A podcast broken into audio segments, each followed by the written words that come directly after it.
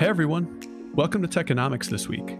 I'm Jake, an analyst, writer, and engineer currently working in fintech. And I'm Arun, an investor, educator, and product leader currently working in the autonomous space. And this week, we're talking to no one. We don't have a guest this week. Jake, how are you?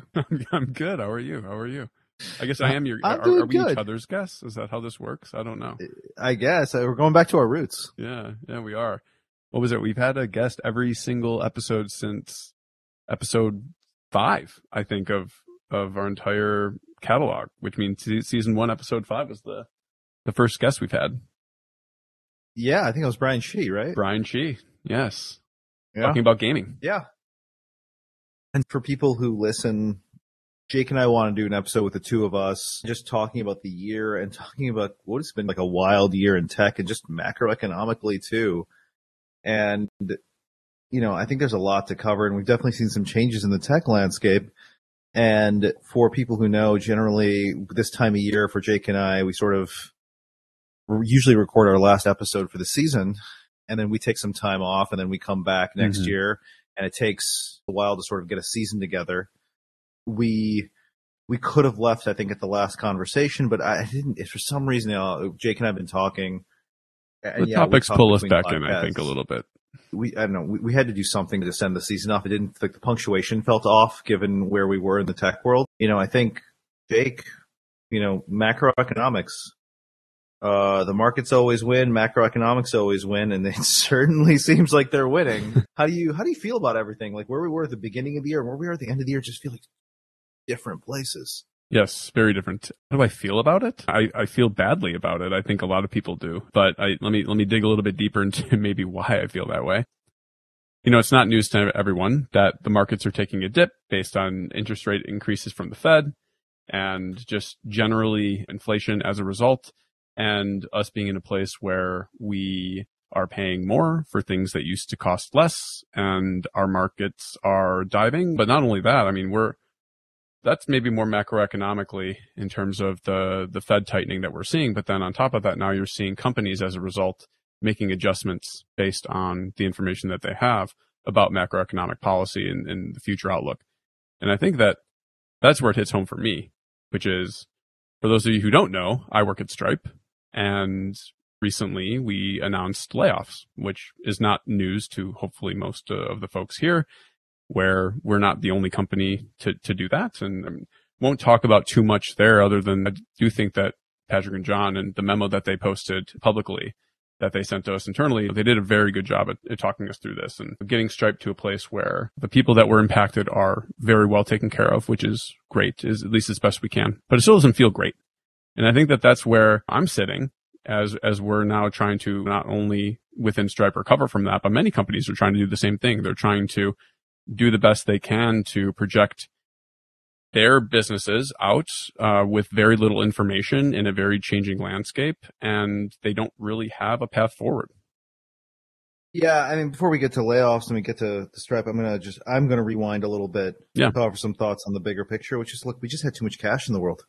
We had printed so much, and you know, with COVID was only part of it. There have been 12 years since 2008 where adjustments in interest rates were probably needed and didn't happen. And then you leave, then you go into COVID, then you go with, you throw gas on the fire, really is the way that I think about it.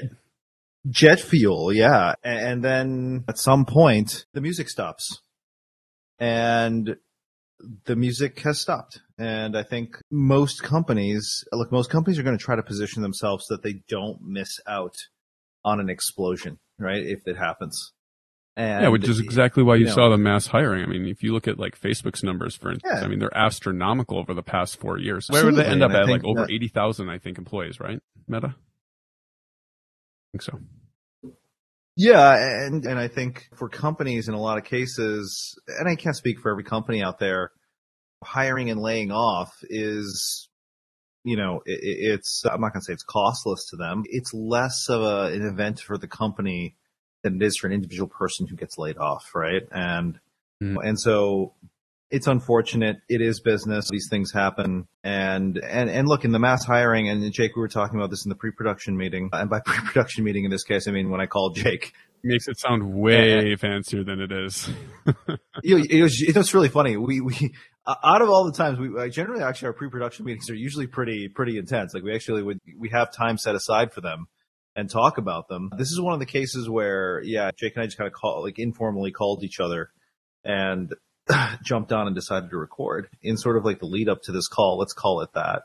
There's a lot of great people on the market right now, and so if you're out there and you are looking, it's really not. It's probably not your fault. I think there were sometimes you have early layoffs, and a lot of times it's companies like sort of like bracing for what could happen. But this time you're seeing entire programs getting jettisoned out of companies.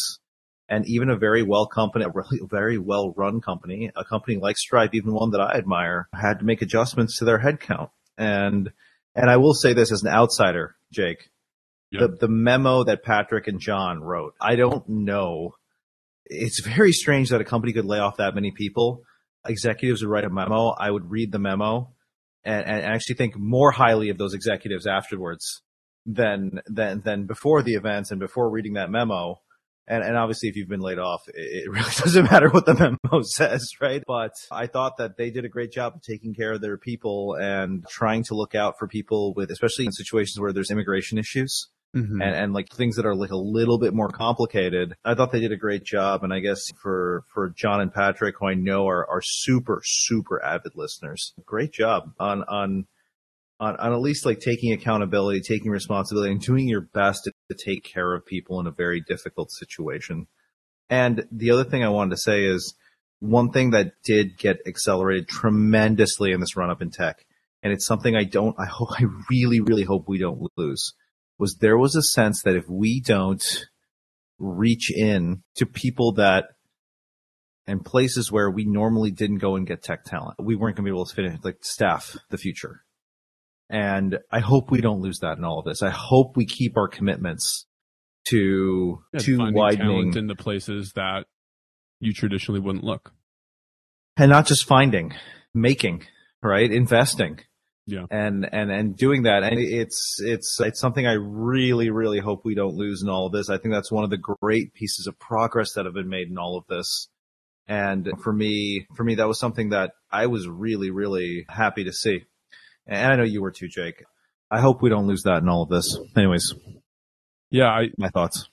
Yeah, I agree with everything that you just said, which is not surprising given that we talk about these things often. But yeah. I do think that there's one sentiment breaking us out of the kind of doom and gloom and, you know, thinking about the individuals impacted and the overall macroeconomic climate and forecasting dips in livelihood and so on.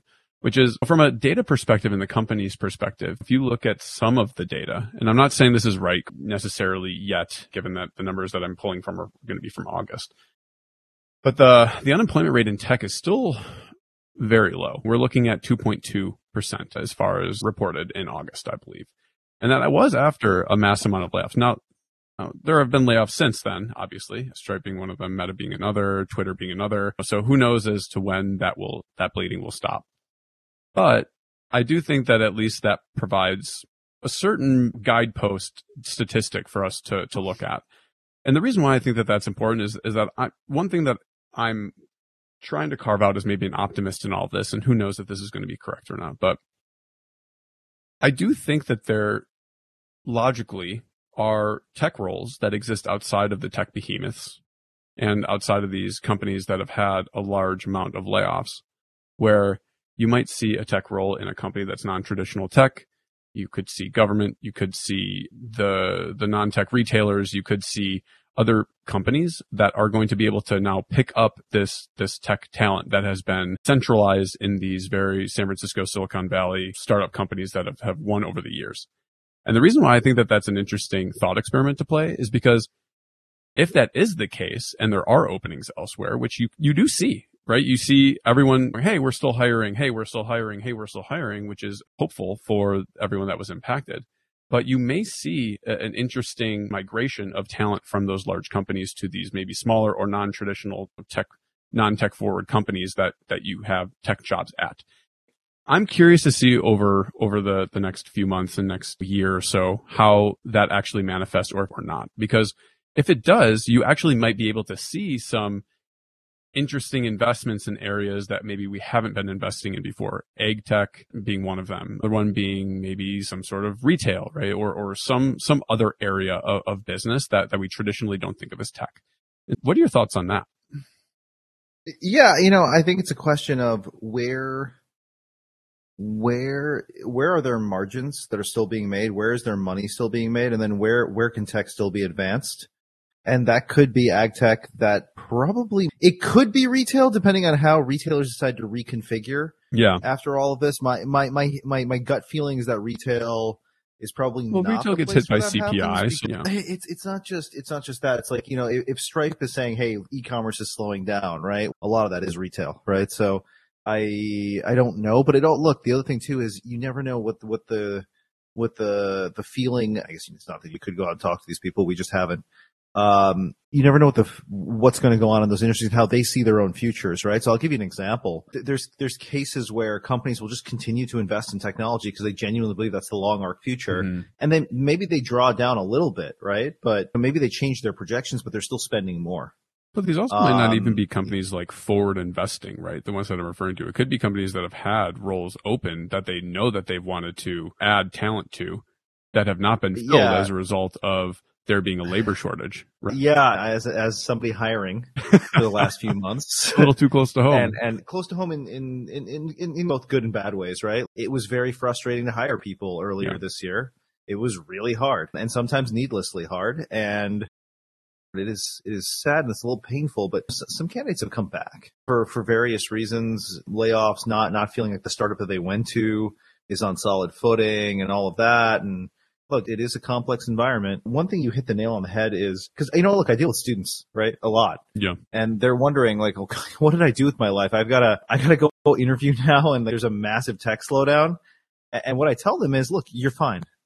The amount of the layoffs, they're big numbers, but generally the people who have been laid off in most cases are not competing for the jobs that you're going after. And the thing that you do need to consider is that the n number of jobs that you can apply to are probably smaller. If like you say, look, things need to be built in this world and tech workers build them.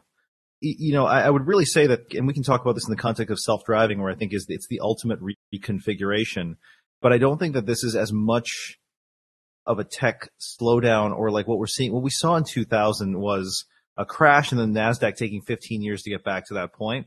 I don't think that this is what it is. I'm hoping I don't eat my words on this.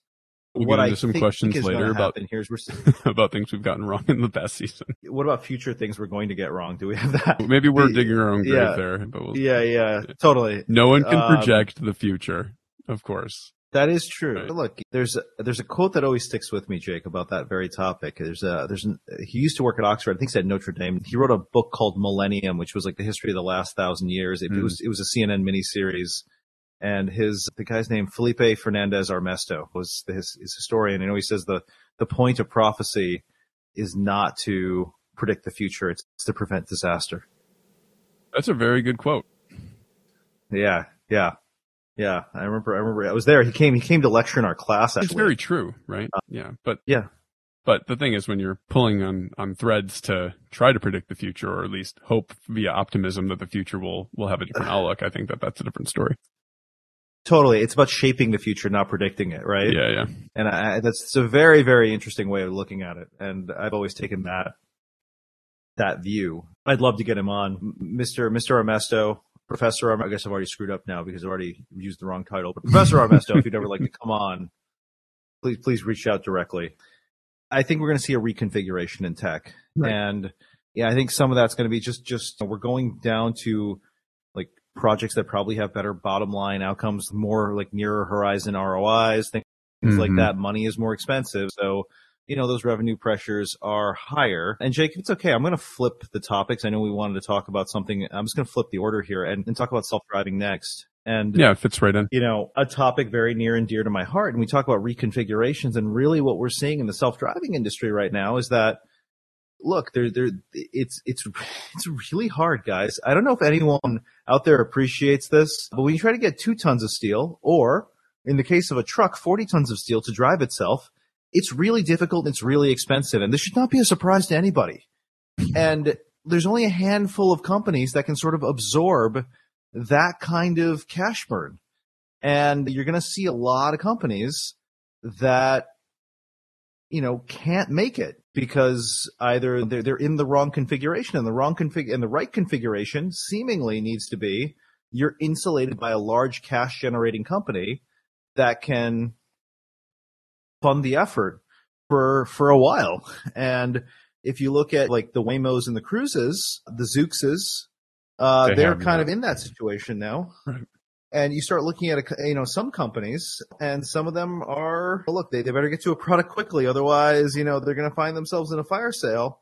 And like you start looking at the Too Simples, which I think is actually at risk of being delisted. You start looking at Aurora, a company near and dear to me. My back of the envelope math says they have 5 quarters of cash left. Don't quote me on that, but there's definitely some thoughts there, right, as to, you know, what their risk level is. And Wall Street clearly has a take on it, and it's not a great one. And the further out you are as a self-driving company from being insulated by a large cash-generating company, the more you are at risk. And, you know, if you look at Argo.ai, which shut down, which as far as self-driving companies go, it's probably the one that I may have understood the least. But look, in terms of its ownership structure, it had sort of Ford and VW as people who had an ownership stake. They were their own entity. And what happened? Ford and VW sort of broke it up for parts and now have absorbed those functionalities. And Argo will live on, but primarily within large cash-generating companies. And the quest to deploy self-driving technology and deploy artificial intelligence in safety-critical applications. And really, the other thing, too, is when we're when you're driving down the street in a self-driving car, pedestrians have not accepted risk. And so you can always say, well, you know, the space program lost people. Yeah, sure, we lost astronauts who had accepted that risk, right? And it doesn't degrade their sacrifice in any way, and what they did to sort of what they gave and the progress that they were trying to give, that quest of progress they were trying to give for mankind. The phraseology might be off there, I apologize, but a pedestrian walking down the street didn't accept risk for a self-driving car to claim their life. And look, to deploy AI, do it in a safety-critical fashion, and make it work, and make it work in very complicated urban environments. It's going to take us a while. People have made a lot of promises; none of them have come true. And so, we're going to be in this game for a while of making this tech work. And you know, only so many places are going to be able to fund it. And that's what we're looking at right now. Self-driving is, to me, like the quintessential narrative arc of when you move into a time of exuberance. It makes a lot of sense, right? Everyone's pushing on the next tech frontier. You're trying to build out this thing that will be the next thing, right? It will lower labor costs for transportation. It will, you know, increase safety in the long term if you have the numbers correct. You know, as those consumers that you just mentioned, if they're willing to take on that risk. And when you go to the arc, the second part of that arc, which is the cash tightening, the large business that needs to really uphold that business, or it dies. That's what we're in right now, which is cash is tight, which means money's more expensive, which means that the companies that have the longer arcs to find product market fit and or revenue generation are going to fall to the wayside. And even internally within companies, I'm imagining we're seeing a lot of that as well. Even if you look at the list of people laid off from certain companies, and not the list of people necessarily, but the teams that they were on, the functions that they had, you know, you're looking at different ML, AI folks. You're looking at, of course, recruiting, which gets hit every single time, and some sales and GTM and so on. But like, you're looking at this sort of subsection of tech that's getting hit harder, in my opinion, because they're working on the things that are the next frontier, that aren't generating revenue, that aren't the quarter or two out to really show positive revenue gains from that investment. And so that's where I think we are right now, which is on that last part of that arc. And I don't know how you feel about that, but that's the way that I look at self-driving. It's like you have to take one more fold. So you're correct, Jake, but self-driving takes one more turn in all of this that I don't think people necessarily appreciate, which is that even if the technology worked, we would lose a ton of money on every ride. Mm. So like, even if the technology worked, we couldn't make a business out of it in today's world. and the unit economics are not quite there. They will be. I mean, look, I've run the numbers. We can get there. They will be at some point. It takes time. Profitability is a long way off. It will be at some point. But we're still in research and development, and that's just the truth of it. And it's not just getting the car work. We'd still have to get a business made around it. And when you're sort of like 2 degrees of separation from being a real business, and the technical risk is very large, look, you're going to find yourself in a tough spot. Now, when I'm talking about that, I'm talking about passenger car. Trucking's a little bit different. You can actually make the unit economics work, but you know, that's where we are. And look, it's really hard. It's really complicated, and it's safety critical, and it's really expensive. And anybody thinking that you could just burn a bunch of cash in the short run and get there, the markets always win, and they have won. This time with a sledgehammer. They've claimed the lives of many a self-driving company, right? And we'll have to see. Let's see how these companies that are public right now play out and what happens. But it's a shame. And look, if anybody asks me, do you believe in a self-driving future? The answer is absolutely. But what's the timescale? And right. Under what methodologies are we using to ensure safety? And what are we? It's not a yes no question. It is kind of like yes, but there's all these things we have to think about to get there. And it's a when, and it is a how, right? When and how do we get there? And I don't think we don't really have a great answer on either. We're getting there. We're getting closer. Yeah. Look, in all of this that I'm saying, I know Bloomberg on October 5th came out with this article that was like $100 billion and self-driving's gone nowhere. And this clown over at Bloomberg basically interviewed two people. He interviewed George Hotz, who has a huge axe to grind with the industry. And they introduced, and then Anthony Lewandowski, who has a massive axe to grind with the industry, and conveniently leave off the cases where progress has actually been made. Now, does that article ask some good questions? Yes. And does the self-driving industry need to come up with some better answers? Absolutely. But to blanketly just say, like, have two people come out say it's a scam, and then have no sort of like counterpoint to that, makes me feel like Bloomberg was looking for clicks there and nothing else. Mm-hmm. And those are kind of my thoughts on self. I didn't read that article, but before you close out, why was it attributed to being a scam? And then we can get into what maybe is a scam. Okay. I can save it. Cause that's the segue I was going for, Jake. Yeah, and why George Hotz and Anthony Lewandowski say it's a scam? I don't know. They didn't think it was a scam when they were being paid lots of money to do it. So I don't know. George and Anthony can answer for their own opinions. It's not my job to speak for them. I don't want to, and I certainly don't want to be an apologist for anything they say. So you can read the article. It's something $100 billion something Bloomberg self-driving $100 billion. Google it. You'll find it on Google. Yeah, and You're free to read it, but look, the real truth is you go and talk to two people. Go look at GeoHotz. Right, you need a bigger sample size. George, right. George, look at Mr. Hotz's statements at TechCrunch Disrupt 2017. Ask me if that sounds like a balanced individual. And then Anthony Lewandowski's history is very, very Googleable and very, very questionable. And go look at that, and then go ask: are those the two sole opinions that we should be judging an industry by? And, look, you can get back to me. And if you happen to agree with Bloomberg, feel free to send me an email that I won't read. That's the end of that. Okay. All right. You heard it first. Okay. So the segue is happening now, which is. Speaking of actual scams, let's talk about FTX and crypto. And we'll make our way back to the layoffs and markets and so on, I'm sure, as we kind of recap before we close out here today. But that story is pretty wild. And it's not wild, though. It's not wild, Jake. Look, there's a historical precedent for all of this. Well, and it was the savings and loan crisis in the 80s. Yes. However, it happened overnight and to one individual who is seen as this demigod of some sorts, to multiple individuals labeled as the next JP Morgan, labeled as the, Warren Buffett. The next Warren Buffett. Exactly. And now we're in this state where overnight lost 94%, I believe, of their net worth.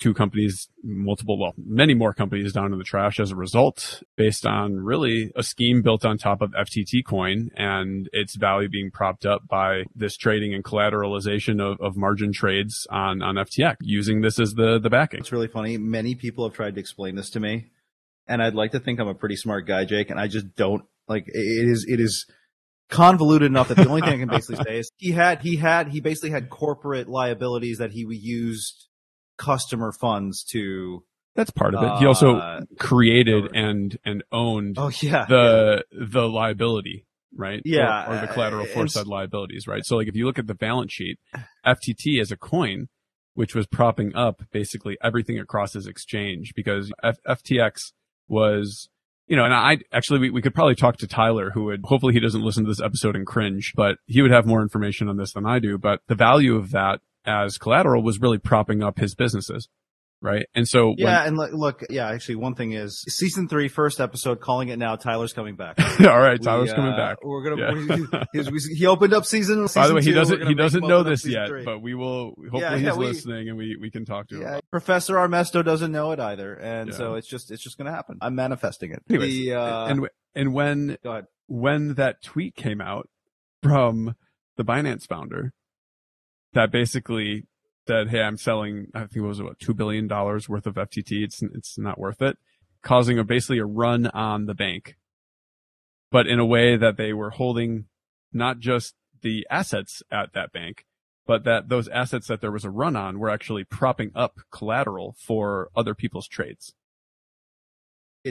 So, like the whole thing, I'm going to be very surprised if all of this happens. And I told somebody, hey, somebody who's very, very, very, very familiar with financial regulation, one of my close friends, I was like, I don't think anything here is illegal, but it should be. And he's like, no. He's like, I'm pretty sure this one might have crossed the line. Yeah. Look, the real truth is we saw this before, and it's, when there's no regulation, people behave badly. And that's exactly what happened here. And not only that, it wasn't just SBF that's the initials, that behaved badly. Sam Bankman-Fried, is that the name? Yes. Look, you had VC firms that had no governance. They wrote large checks, didn't have any governance. They had some advisory panel, but no board. The company was run by like 10 roommates in the Bahamas. And there's a lot of blame to go around here. Yeah, you got to remember though, this is all in hindsight, right? Like the lure of this company, right? Or I guess the lore, however you want to phrase it, is that they were seen as like the next exchange, the next very trustworthy exchange, right? And because it doesn't excuse shoddy diligence, doesn't excuse shoddy governance, right? Absolutely. But again, in a time of exuberance, right? How many times do you know of VCs throwing money into companies without doing a ton of that due diligence during those times? No, I get it. I get it. Yes. And I get it in hindsight. It all seems clear. But look, the truth is that when those sums of money are on the line for a VC fund, they're not paid for the quality of hindsight. They're paid for the quality of foresight. Right. And look, bets fail. I get that. Companies fail. Like it is venture capital, right? It is by definition risk capital. The question I have is what does it say? What does it say about how is venture capital allocated in this world? Now start looking at Elon's bid for Twitter.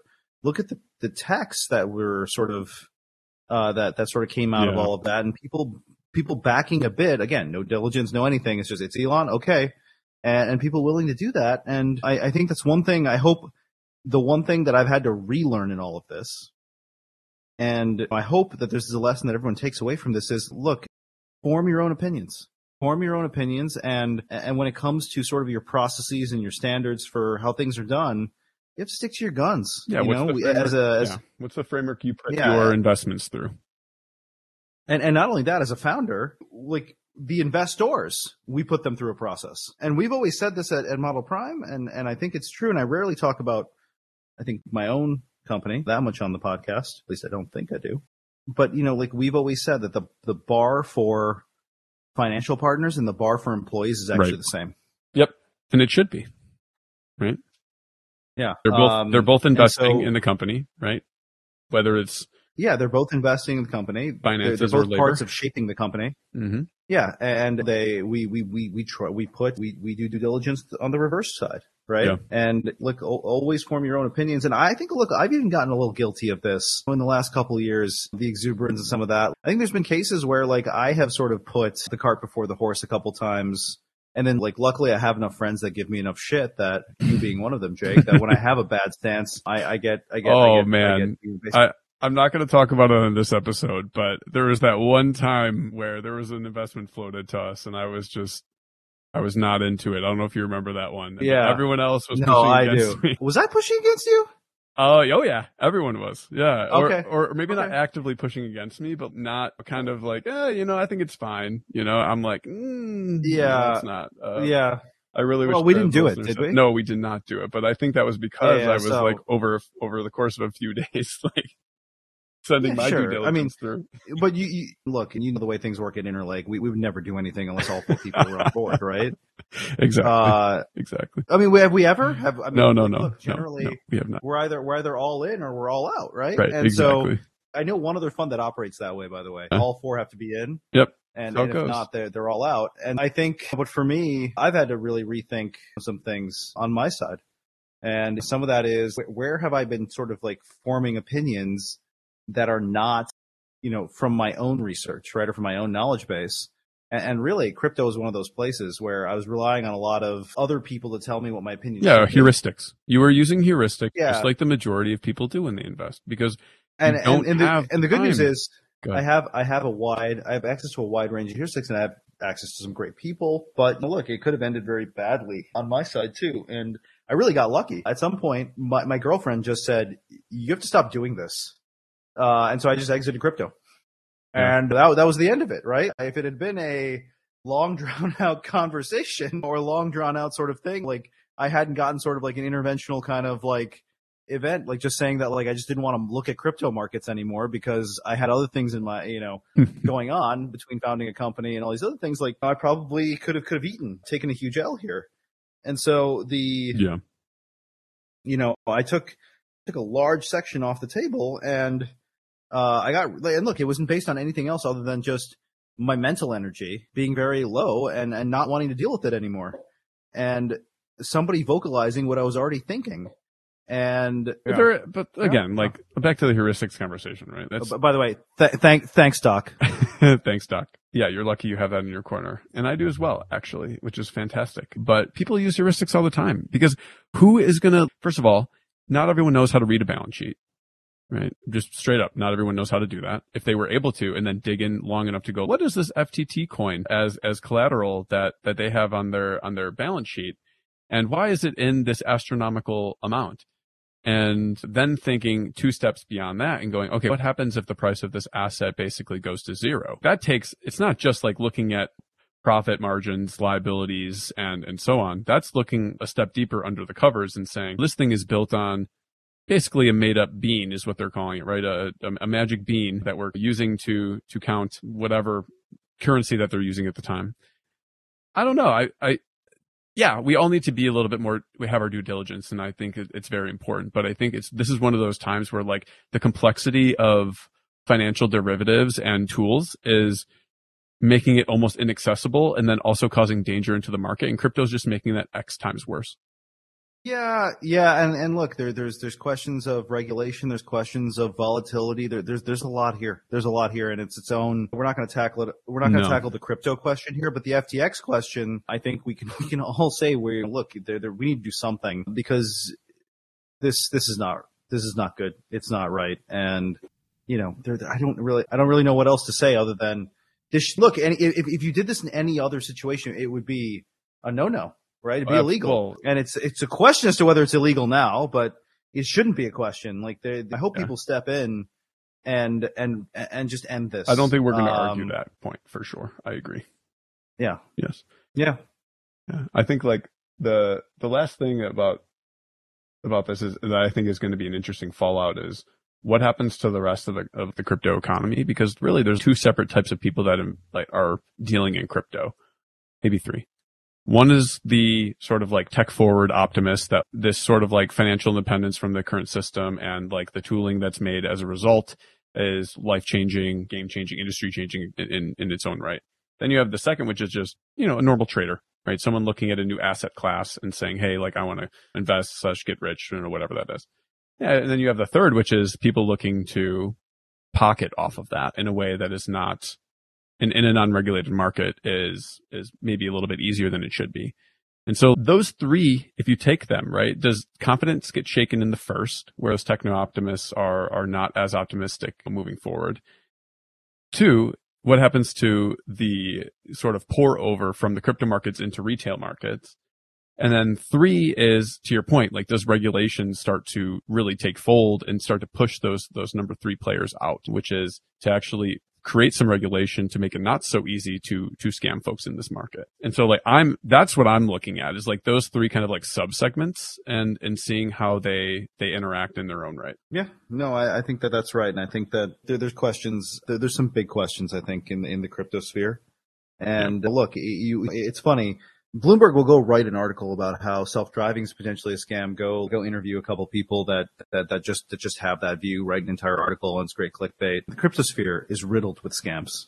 It is. And it's riddled with bad actors, and it's riddled with lack of sort of systemic checks and balances that allow some of these things to go on. I mean, look, I'm 1 minute SBF's being compared to I have a question though. Is being compared to, let's talk about SBF for a second. Madoff. Let's take him for a second. Given that comparison, sorry to cut you off, but like, was this FTX fallout a scam, or was it stupidity? At some level, they converge. At some level, it doesn't matter. So I agree with that because of the alpha. I agree. When the action is so negligent and the harm is so wide, whether it's a scam or whether it's stupidity does not matter. Is the real truth of it. And right, so, we're talking outcomes, but there is the what to be said about intentions of those outcomes. Now, I'm not saying that we're going to ever able to be able to tease that out. What do you mean? What his intentions were? Look, it's a company. He's going to try to make money. He's going to try to enrich himself. And if there's no framework and there's no governance for the company and there's no regulation that tells him what he can and can't do. Right. And by the way, the regulation just has to exist. It doesn't necessarily mean he follows it or either. Enforced. But there's questions there too. But when those things don't exist, like, what does history tell us happens? It's that people will do bad things, right? Mm-hmm. And it happens over and over and over again. And this time it's no different. And crypto's not special, guys. I hate to tell you this. It's not just a bunch of people trying to make the world better. There are people actually trying to enrich themselves in all of this, and not all of them are humanitarians. Not all of them care about banking the unbanked and all that stuff. 100%, you know? 100%. But what about... Yeah. But we're talking a lot about SBF here, right? What about? I just Indian dated the entire crypto sphere there. But we're talking about SBF right now. Okay. I need to get this out. Stop making me laugh. Okay. So we're talking about SBF here, but really is the problem that he basically got rug pulled, right? By the co-founder of Binance, right? Yeah. So it's CZ. Messing with SBF. There's like some letters here. Exactly. Yeah, easy, look, he got rug pulled, but look, if you mismanage your asset pool and you leave yourself open to that, and this was my question, right? Of, is it a scam or not? Because I agree with you, it was asinine, and there was no regulation surrounding this, right? And there was no governance, to your point. But at the same time, like, these things are also happening. He's basically getting called, right? Like he's getting called on and going, oh, okay, cool. Well, I'm going to basically make your life hell.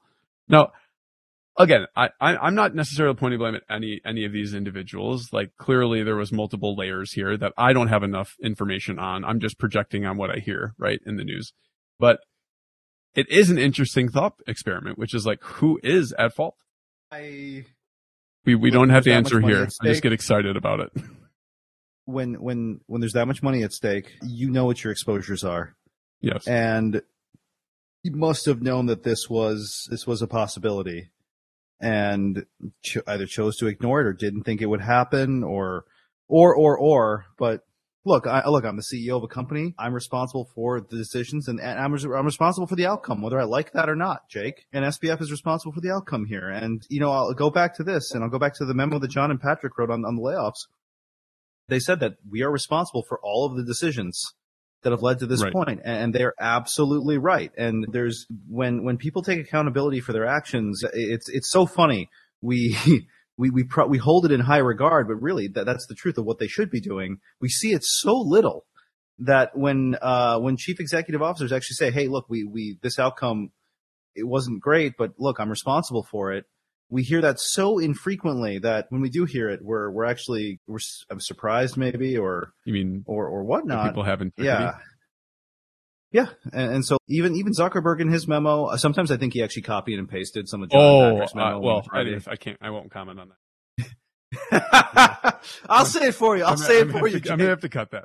I'm surprised there aren't some parts of the Zuckerberg memo that say John and Patrick and I or whatever. I guess that's a testament to like the work done, right? It was very good, and I think it did kind of. No, it was like it wrote a playbook for larger companies to maybe totally. Look at it and go point at it and go, do that. Agreed. But tonally, like those memos are very, very similar, and one came out after the other, and you're always going to ask the question. But yeah.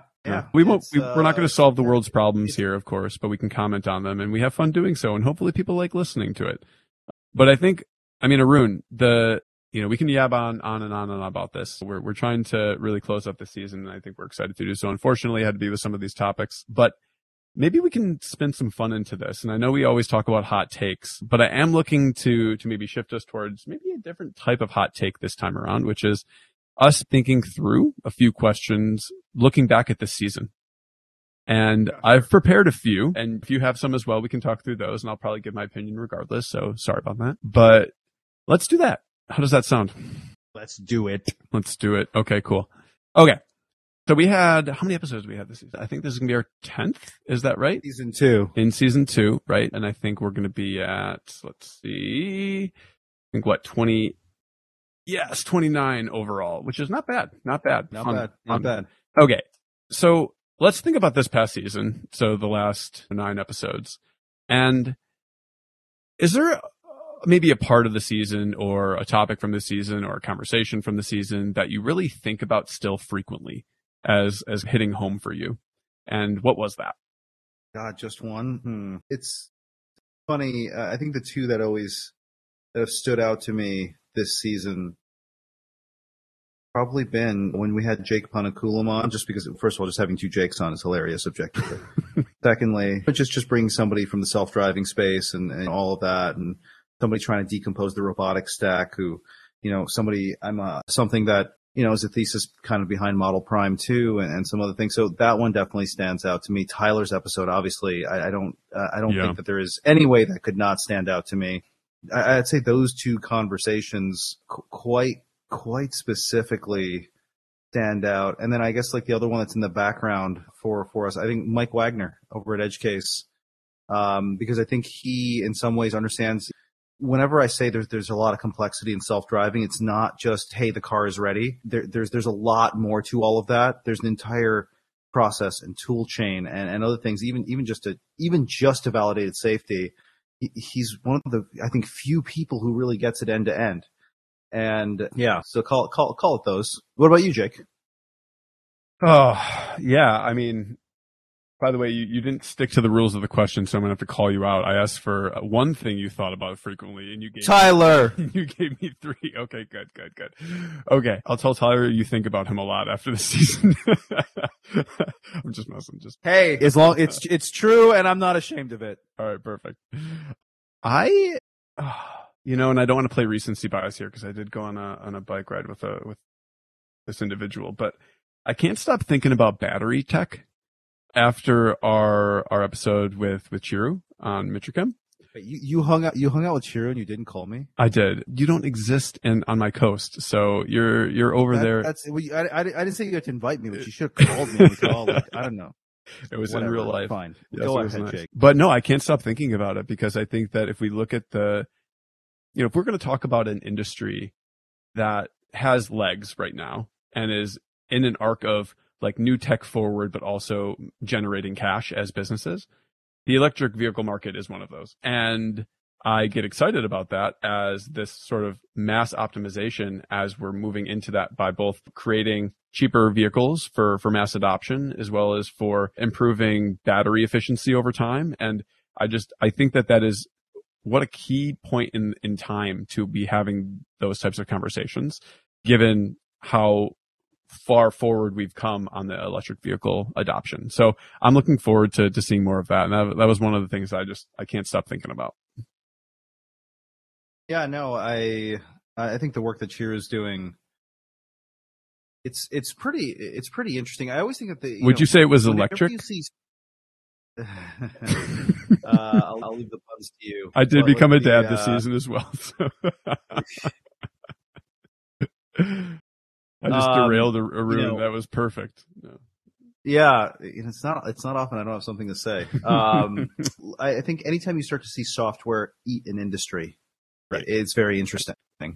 And I think Chiru's in that space now. And like he's kind of leading the frontier for sort of like the use of ML software in battery development, right? And I think it's funny. I was at Roscon in Japan not too long ago, and it's funny because I was sitting with CEO of another robotics company that I won't name, just because, not for any reason other than I don't know if they making private conversations public is not necessarily maybe the best thing to do. But really what we were sort of saying was robotics, like right now where it is, forget self-driving is a weird inversion in the robotics market where through dollars and force of will we have actually gotten as far as we have. But the rest of the robotics market is still it's still very early, and there's a lot of opportunity there. And I kind of think that for the industry that Chiru's into, there's a lot.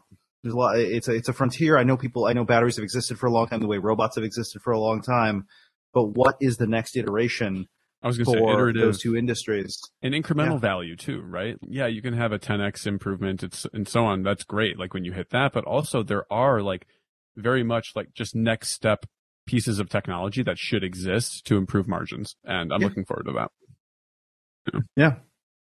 Okay. What else we got, Jake? Yeah, are you ready for your next question? I'm excited about this one. Hopefully you've thought about this one a little bit, but we'll see. Is it about Tyler? It might be. Because I definitely thought about it. It might be. We'll see. Okay.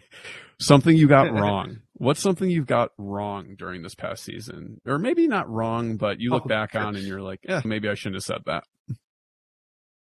Yeah, it's funny. I think, I mean, there's two that come to mind, but I think like at one point I had said on the season that I would not get into a self-driving car and fall asleep. And I think Jake came on and he said he would. And I got goaded into the idea that I might. Right?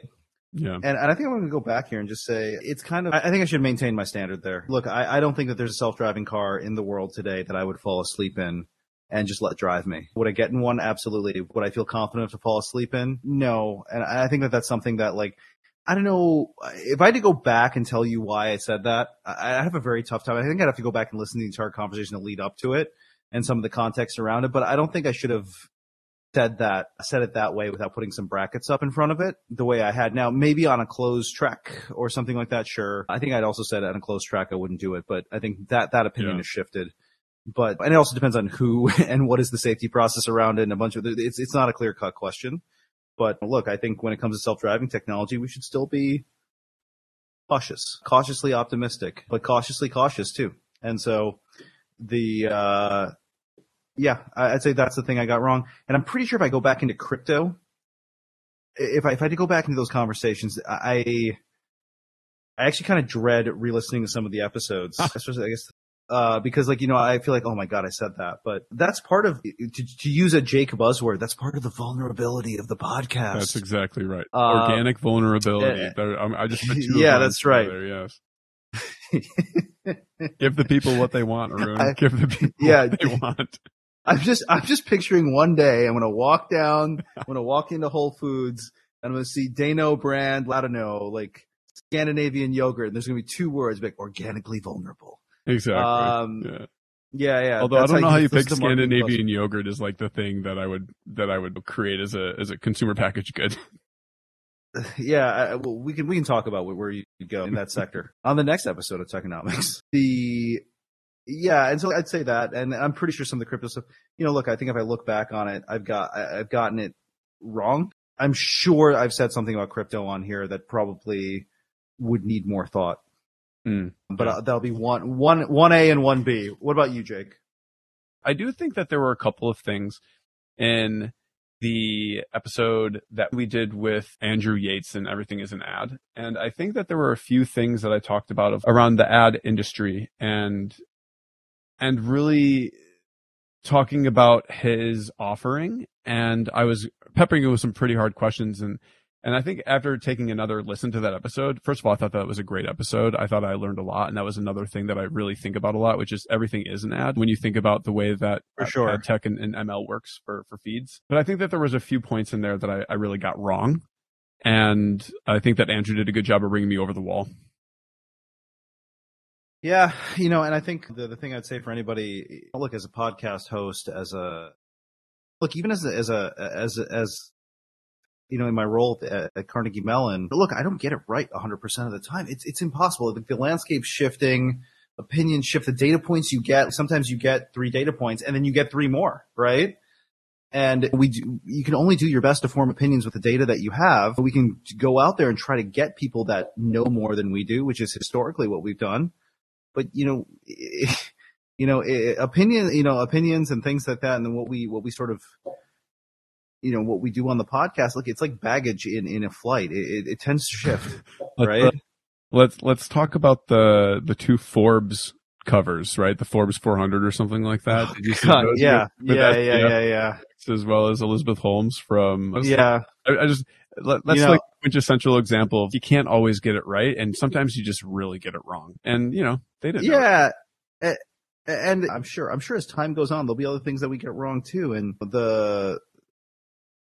we've probably gotten some things wrong in this episode already after talking through the FTX story, but that's okay. Oh yeah, I'm sure. But hey, it's fun. Yeah. It's fun, and look, that's all we really set out to do on this podcast. I'm getting a little nostalgic. Oh, you're getting sentimental on me right now. I love it. No, I said nostalgic, not sentimental. Nostalgia is technically a disease. The thing is, look, when Jake and I started this whole thing, it was just kind of like, let's hang out and have fun and do something we really like to do. And that was really it. That was really it. I don't know if we had grander plans than that. I was writing a newsletter and... Yeah. And I think we've seen what this has come all into. It's something. It's been exciting. Okay. Do we have any more on your list of games? Games of questions. We have one more question, and then I'm gonna end us, and I want to talk about the next season. So let's end us, Jake. After all we've been through, I'm gonna end season 2. Is that better? Okay. So what was the funniest moment to you out of this last season? Let's end on a high note. Well, I'm pretty sure when we play this episode back, I imitated my dad for a second. Oh, that was so good. So I broke a frontier there because I don't think I've ever done that on a recording before. Yeah. So I don't know. I think I may have, there may be some recency bias there. And that's the only one I can think of. Okay. That's a good one. That's a good one. Okay. I'm going to dip into one. I'll save you from yourself. No worries. I think in the Lindsay episode, the last one we did, I was re-listening to that episode and just cracking up. I feel like you and me going down this sort of like very vulnerable, very like self-deprecating path of showing the world what our troubles are. I thought it was funny on the episode as we like brought Lindsay in to basically have her be our pseudo therapist for a session and have the whole world here. I don't know. That was, I think, the funniest and probably the most fun moment that I've had on the show in a while. So I'll leave it there. Yeah, I learned a few things too. There's another part of that Lindsay episode that no one heard, because what happens is we stopped hitting record in that episode. And then Jake, Lindsay, and I ended up having this conversation that went on for like an hour afterwards. Right. Yes. And the only thing that we could think during that entire time was, damn, we shouldn't have hit stop. Right. We learned our lesson, which is to not stop, you know, and then certain people feel comfortable with that and certain people don't, but everyone gets to listen to it before we publish it. So it's fine. Yeah, and before I guess we end for season 2, I'll be at Buffalo Startup Week Friday the 18th on a panel with Nate, who came out from New Stack and some other friends, and so I'll be out for that. So for anybody who is listening and wants to attend that panel, that's a thing. And yeah, everyone go. That's a season. That's the season. Yeah. Okay. All right. Now I get to say a few words, which is. Go ahead. First of all, thanks everyone for listening and hearing Arun and I banter and have guests on. And again, our hope is that everyone has fun and learns something and hopefully takes something with them after each episode. But this season was a little bit shorter than the last one. And I think as we look to the next season, season 3, Arun and I are really excited about some of the guests we already have lined up. But I think the other thing that we really want to mention is that we're looking to have a lot more fun with the next season, which means that we are going to put a little bit more effort and maybe have a little bit more time in between seasons this time around. And so we don't know what that timeline looks like yet. Sometime probably in the early new year next year, we'll have the next season of Techonomics, episode 30, and we're looking forward to it. So once you are subscribed and or have signed up for the newsletter, we will send that out to you at the time, and you'll be able to hear us banter once again. Cool. And just to be clear, we are doing season 3. We are. All right. We're doing season 3. Do you want to do season 3? I can't wait for season 3. I don't even want to end season 2.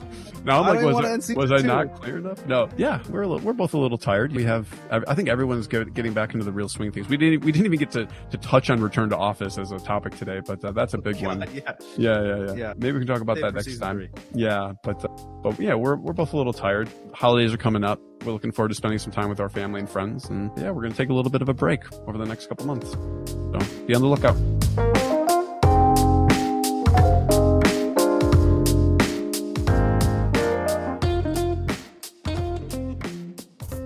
Hey everyone, Arun and I are extremely grateful to have you as a Techonomics listener. As a reminder, the views expressed in the content of this podcast or anything linked in the newsletter, website, posts, or posted in social media or other platforms are that of our own and are not the views of any person, company, entity, or even any related affiliates. The content is not directed to any investors or even potential investors. It does not constitute an offer to sell or is a solicitation of any offer to buy any securities. It may not be used or relied upon in evaluating the merits of any investment. Thank you.